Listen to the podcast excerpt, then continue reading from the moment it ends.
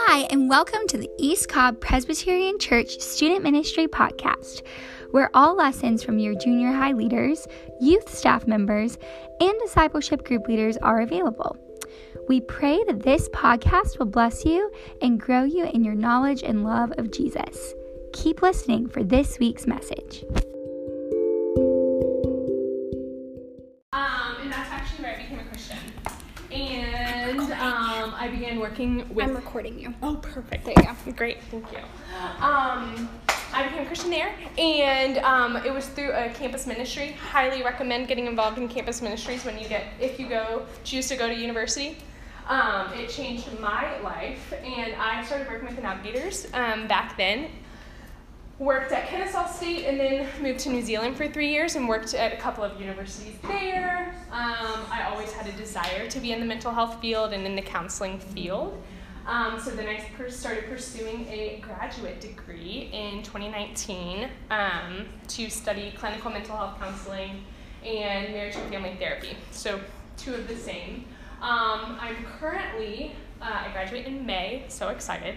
But I'm in an internship right now, and uh, I started that last May. And um, part of it is I work at a private practice here in um, Marietta and see clients. Um, if you have any understanding of the mental health world, that's like the one-hour session with a counselor. I do that. But the thing I love most is I actually work at a psychiatric inpatient facility, um, and I work with ten to seventeen-year-olds, so somewhat in your age range. And I get to, so these kids are there for attempted suicide or um, suicidal ideation. And I get to talk to them about how to handle emotions like anxiety and depression. And I never get to integrate the Christian component because it's a secular facility. And so I was really excited to get to talk to you guys about it, because if you have trusted in Christ, if you're sitting in this room and you are a believer, you have a superpower with you when it comes to handling these emotions, and I never get to share that. And so I am happy to get to share that with y'all. Um, thank you. My first question is, if anybody feels brave to share, what do you want to learn about anxiety and depression? What do you want to learn? What do you hope I talk about tonight? Nobody has to share too. Mm. Why is it so prevalent in kids our age? Mm, okay, why is it so prevalent in kids our age? Great question, great. I will touch that, not overtly, so we should talk later, but I will touch it. Great, though. Any other thoughts? Okay, we, oh yeah. How to best share the gospel with someone that's struggling with this. Mm, how do you share the gospel with somebody who's dealing with some overwhelming anxiety and depression? Great. Great. Again, we'll touch it. We're gonna, we should just have a follow-up combo after. Um, yeah, okay, great. That's awesome. Awesome curiosity and question, and yes, I will touch on this, and hopefully we'll give you some more points on how that would look. Yeah. What are the best scriptures to help you deal with like anxiety? Okay, yes. What are the best scriptures? Yes, I also will hit that a little bit more. Um, so yes, okay, great. What are some scriptures that you can have in your back pocket for when these emotions become overwhelming for you or for others? How? What do you have? Um, if no one else has anything, and you can just internalize what you want to learn too, we can go to the next. Also, sorry, Meredith, what time should I be done? Um, it would be best if you were done at eight forty, but it's okay. Oh, great. Yeah, okay. Awesome. I can do that. Okay, great. Um, my goals for tonight, I want to, like I said, grow your understanding of anxiety and depression, continue the conversation, and hopefully help you understand how your identity in Christ and as part of God's kingdom um, allows you to have like that superpower. Like, I can handle this with this extra set of tools. Um, thank you. So we're gonna define anxiety and depression. We're gonna talk about who experiences them. I'm gonna give you a quick tool in how you, when you're experiencing these overwhelming emotions, how you can manage it um, in a healthy way. And then how do you look different? What are those scriptures, or what can I have in my back pocket? Um, yeah, because I'm a part of the kingdom of God. And thank you. So first we're going to define and describe them. Bingo. Um, and I just like to start off by talking about what are feelings and emotions. I think when we talk about anxiety and depression, people, um, and I don't, uh, yeah, I have assumptions about where this comes from, but um, they become, we just envelop our whole identity in them. And I want to try to help you understand that they're just two emotions that everyone experiences.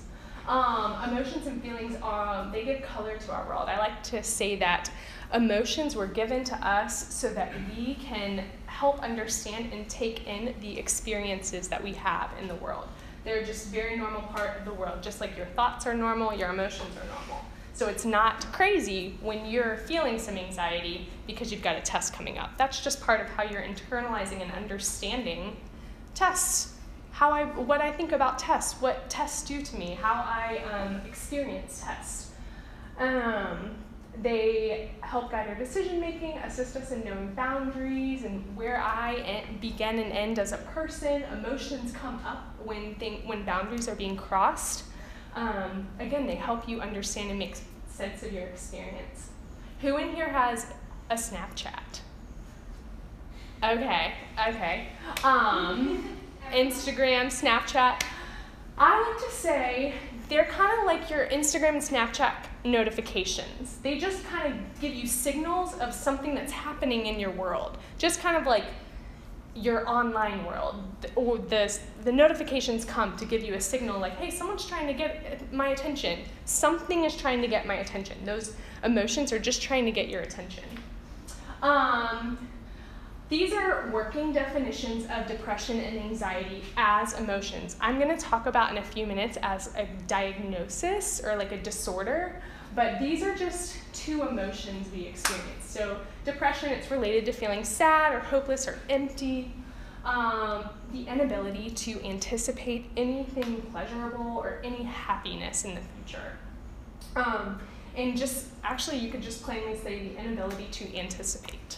Um, you just have no forward thinking. If you're feeling a little bit of depression, that's what those thoughts are doing. They're making you spiral into there's nothing beyond what is happening right now. Um, and what is happening right now, I just don't have any energy in. Um, anxiety on the other side is persistent thoughts of wanting to control that future outcome and wanting to make that future perfect, but can we control the future? We can't. Um, and we, yeah, so it's related to that fear and worry of I can't control the future, I can't make sense of what, or I can't, yeah, I can't anticipate exactly what's going to happen. Um, I also like to say it's pressure that gets you amped up. I think anxiety is villainized a lot, and I think um, I want it to not be the villain in all instances, because if we didn't have a little bit of anxiety, if I'm walking in a dark alley at night, I need to have a little bit so I'm alert to my surroundings. So I, I it's not always bad, but if it's driving the car, is how I like to say, if it's like driving your whole life, that's when it's a problem, but not always bad. Um, just some more of just describing them, what they look like. Um, I put them on opposite sides because I like to think of them on a spectrum. That's not to say that you can't be experiencing both anxiety and depression at the same time, but I think I like to put it like that because I like to understand it in terms of energy. So if we think of depression as having less energy and your energy is inward, like, oh, I don't have any, I, I can't move out of myself. I can only think about how this moment and myself in this moment, there, I, I just can't, it's just bad. Um, it's not going well. All of those thoughts that we've thought when we're feeling really sad, when we're feeling really empty. Um, that's how I like to understand depression, whereas anxiety, we think of that energy is up, like it's, if we think in its most extreme form, we see panic attacks, we think of panic attacks, like the energy is just really high and really, really up, and it's really out. Um, I was joking, and I've been joking with Meredith for the past few days, that it's like this frantic connection when you're feeling like a lot of anxiety. You're just frantically trying to connect with someone, and someone who's calm so that they can calm you down. It's like that, oh, I'm just, I just, I need something. I'm, that's, this is my experience of anxiety. This is what I do, is I'm like, oh, I, I need to talk to someone. I'm just feeling really anxious. Um, whereas on the opposite side, you'll see in depression, you're feeling just disconnection and isolation is what you want. That's when you see like people who are experiencing a lot of depression, they're sleeping a lot more. They're doing a lot of, um, they're just really solo because they just, that energy is not there to get up and out. Um, and again, this is not talking about a clinical level of depression or clinical level of anxiety. We'll get to that in a second. But um, I, yeah, you can read up there. There's a lot of points I put on that because I'm an external processor and I just started thinking of all the things I wanted to say. Um, but some of the highlights I wanted to say is that they share distorted hope. Depression is that there is no hope. Um, anxiety is that I can control my hope. My hope is in myself to control. Um, so both of them are distorted hope. Both of them are ruminating thoughts. You're just continuing to think about the same things. Both of them spiral. Um, when you're feeling a lot of both, or either of them, you have decreased creativity and problem solving. It's like that whole part of you is taken away. That part of you that creatively thinks of how to get out of a situation just like decreases when you're feeling a lot of either of them. I put up things on there that I thought um, represented or were examples of when you're feeling uh, a little bit of depression or feeling a little bit of anxiety. Like in depression, transitions are really hard.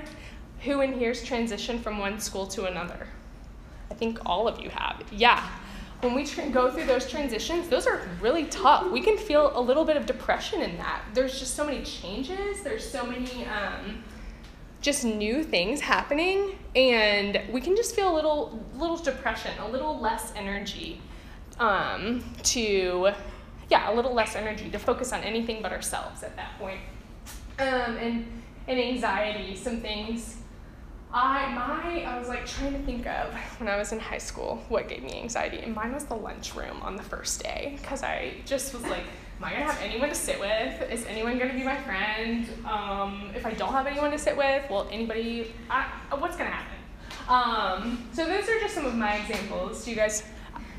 I'm like, do we have time? Do you have any examples? Any other examples that I didn't list up there that you could think would be more? Depression, uh, more of an example of depression or anxiety? No worries if not, but just wanted, those are just thoughts I had. I have one. Yeah. Like for anxiety, when you know that you have some important conversation coming up with someone. Oh, yeah. An important conversation, yeah. And you're like, oh, how is this going to go? Yeah. And it, yeah, and if you look on that um, that anxiety side, control and perfectionism are associated in descriptors of anxiety because with anxiety, a lot of our source of anxiety is I want to control that conversation and make sure it goes perfectly. Mm-hmm. Can we control someone other than ourselves? N- no, we can't. We'll talk later. Um, we can't control someone other than ourselves. And do we live in a perfect world where things go perfectly? Yes. We do not. So just the idea that we can control an outcome and make it perfect, um, yeah, that produces this energy that's frantic and amps up because we're just trying to, we want that to happen and it doesn't always happen. Um, Meredith, you can go to the next one. Um, yes, this is a, who's seen a feelings wheel? Okay, nice. Um, I just wanted to highlight that uh, feeling anxious and feeling depressed are just two of the whole gambit of emotions that we experience as humans. Um, they are not outside of the norm, and also, yeah, I guess going back to, I don't want to villainize either one of them. They help give color to our world. They help us understand situations we like and don't like. Um, they're not scary, they're just part of the human experience. Um, as we grow, we understand healthy ways to experience that whole range of emotions. This is the clinical level of what a psychologist, psychiatrist, counselor is kind of assessing for what when it becomes a disorder or clinical disorder, which, yeah, these are just a few examples, and I just want to touch this because there is a clinical level of feeling uh, major depressive disorder. Um, a lot of the kids I see at the hospital, they have major depressive disorder um, or generalized anxiety disorder, and I don't know, maybe some of us in this room do. I don't know your story, and that's Um, totally fine. I just wanted to say that this is different from what we were just previously talking about, feeling a little bit of anxiety and feeling a little bit of depression. Um, this has to do with the duration, the intensity, and the frequency, so how long you've been feeling it, how intense that are that is, and in how much of your life does it impact. So is it in every realm, or do you just feel a little bit of anxiety at school? Is it in um, to the point of having some panic attacks, or is it just when you have a test that day? Um, and is it the entire twenty-four hours, or is it just the two hours that you're in that class? So ju- those are just some things that we assess for. Um, and that has to do with the chemical imbalance in your brain, perhaps. Um, and these are the ones where you may need to consult with someone about medication and about um, ongoing therapy. But just wanted to touch on this.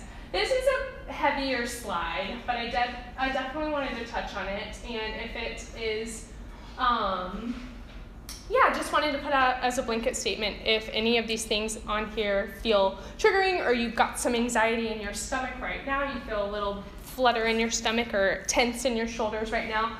Um, in talking about even any of this, um, I did want to say Meredith is someone to talk to about any of these things ever, if these are ever present, or in people you know, um, if these are ever present. Um, but I just wanted to talk about how these are three ways that we manage. Um, these are three, so when we're feeling a, a lot of an emotion and it gets to the overwhelming point, we want to do something to relieve that emotion. Um, and that's a coping skill. We want to turn down the volume of how intense or heavy that emotion feels at that point. Um, there are healthy ways to cope, and there are unhealthy ways to cope. And these are three of the unhealthy ways to cope. I put others, harm, self-harm, and then suicidality. Um, the others harm, that's when you take your overwhelming feelings out on others. So that's when it's like you're feeling that anxiety, but you don't know the words to say to your parents, the words to say to people you care about. Um, and you just start yelling at them or hitting them, or it's just this um, that you're taking out that emotion on someone else in a way that's not actually getting what you want is in the relationship, that connection you want. Um, self-harm, those would be the, um, yeah, you can do that with food, food restriction, overeating. You can do that by abusing drugs and alcohol. Um, that's going to be taking out these overwhelming feelings on yourself. Some people turn to cutting, some people turn to um, isolating, all of these different things. Um, again, it's your, you're feeling a heavy emotion and you're trying to get it out, trying to get some relief. And so sometimes if we don't have any tools, um, we turn to these tools. Um, and yeah, these these are really heavy, and like I said, at, I'm at a hospital, and um, a lot of what I see when it comes to others, harm, self-harm, and then eventually suicidality, I said they're there typically because they've attempted suicide or they're um, very seriously considering it. Um, it's that without hope and without tools, and ultimately my biggest takeaway that I've seen is this, it is without protectors. So people, these um, these kids and teens that I see, they have grown up in a world where they didn't have anyone, whoever looked at them or whoever wanted to protect them, whoever wanted to be there for them and care for them in that way, or maybe they did and they just didn't know how to. It was never understood by the teen or child. And I definitely on this slide wanted to make sure to say that um, in this room and being a part of this community, and specifically with your T- D group leaders, and I know with Meredith and Jordan, they are people who are standing there and wanting to protect you. So if this is ever you, if this is currently you, if this is some of your friends that you know, um, I know three people in the back right there who are protectors in your lives that are here for you and want to um, be people that you turn to when emotions feel really overwhelming and you maybe feel like these are the only methods that you have. Or again, if we know some of those friends who are struggling with this and you know, or maybe think that they don't have anywhere that they can turn, they don't have any protectors in their lives. Um, yeah, I just definitely wanted to make sure that that was mentioned, and also that um, it's not abnormal. I mean, when we feel anything, we're just trying to get some relief. And um, I'm hoping that you have been taught and shown other ways to hope and help.